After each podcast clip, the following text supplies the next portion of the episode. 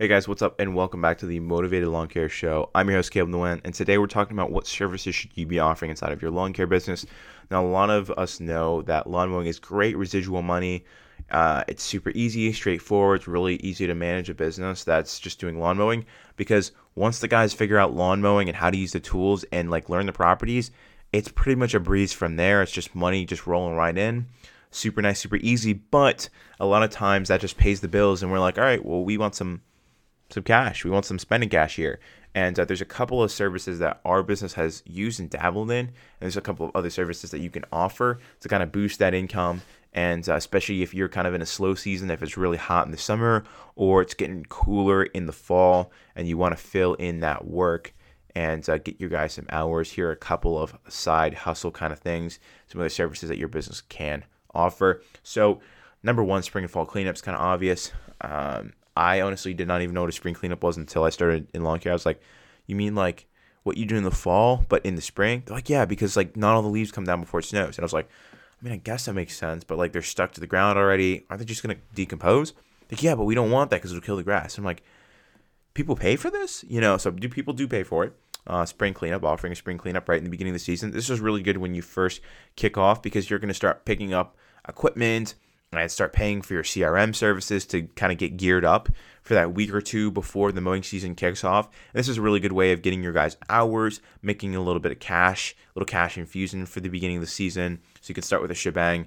And also, the guys are generally operating a little bit slower in the beginning of the season, so it kind of makes up for their lack of profitability with the spring cleanups. Basically, you just go in, you clear out any junk that hasn't been like dead growth, like uh, the flowers that I don't know if it's they're called annuals they come back the next year. I think that's what that is, an annual. And anyway, you just anything that looks dead, you just kind of cut it back a little bit, um, get that out of the bed. Any wet, soggy leaves, you get those off the lawn, you get those out of the beds, you pick up all the sticks. It's super straightforward, guys, but people will pay actually a decent chunk of change for this service.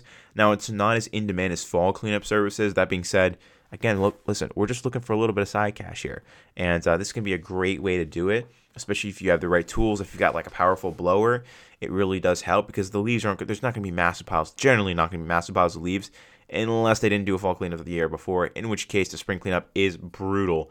And at that point, if the we the leaves are wet and it's the same amount as it would be in the fall, you got to be charging them like twice as much as you would for a fall cleanup. Not quite twice as much, but like significantly more because of the wet leaves. So you could make a butt ton of money. You might be doing less jobs, but making more money because there's just people who didn't do a fall cleanup the year before like they should have, and now they've got so many leaves all over the place. So that's the that's the first thing. Obviously, fall cleanup, like I mentioned, basically just getting all the leaves that come off the trees. Super simple. I know guys who get really complex and they've got like, you know, stand on leaf blowers and like five backpack blowers and leaf vacuums and all this crazy stuff. I mean, you could just start with a, a tarp and a rake, okay?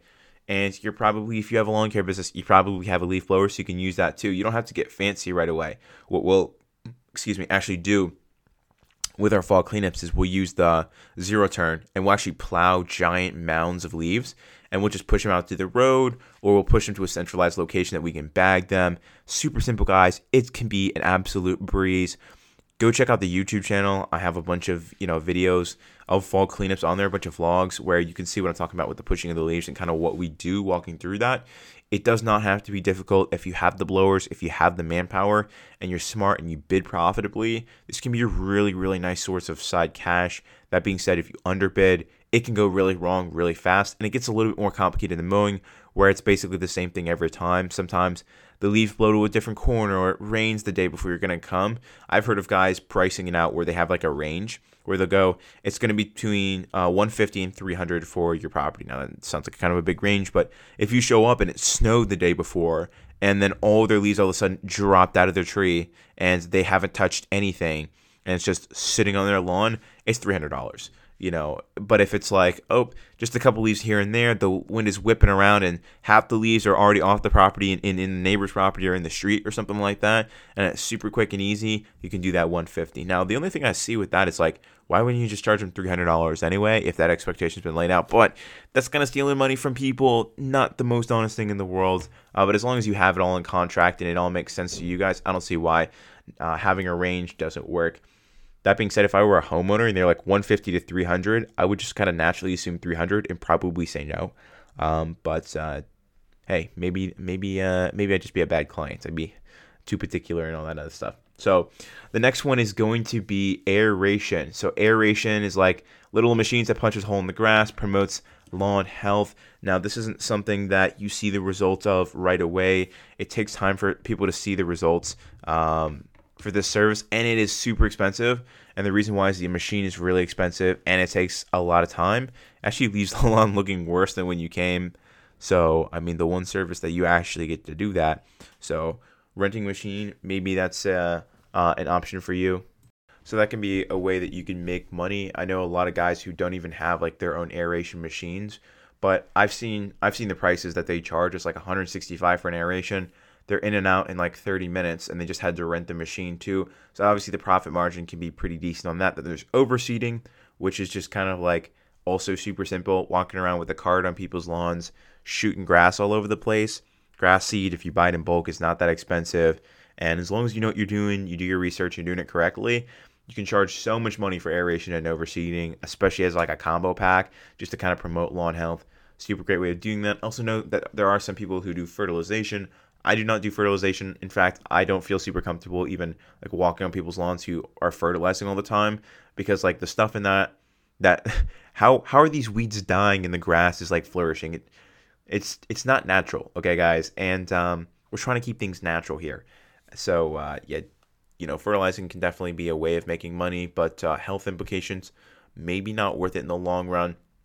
Other thing, hedge trimming, super easy, guys. Have you ever seen like like if you ever looked at a hedge that looks good and you're like it's got nice shape nothing looks out of shape looks good blah blah blah you can cut a hedge okay it's really not that hard like you can literally just make it up as you go along you can charge people a butt ton of money climb up on a ladder, you know, cut up the sides of it, and you know, looking sharp. So you can be you can make a little bit of side cash from the hedge trimming, especially if you have like properties that um, have a lot of hedges. Boom, there you go. Commercial properties that need hedges, whatever. You know, like just trimming hedges. All you need is a hedge trimmer. You could literally use loppers if you wanted to. I don't because it just takes so much more time if you use like manual, like the loppers. Um, but head trimmer could do the trick super duper easily. Mulch uh, you could be laying mulch. This is huge, guys. Tons of profit. I have a guy who um, he charges $120 a yard. Him and four buddies will go out with a couple of wheelbarrows. You know, he'll have all the mulch picked up for the day, have the whole route set up, and he'll do this for like a week.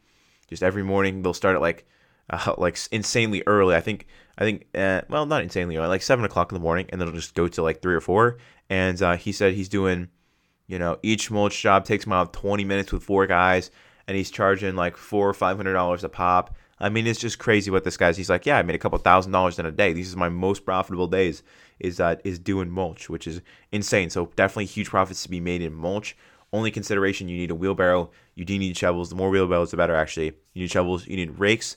You need a good eye for detail. You're gonna want an edger to edge out the beds.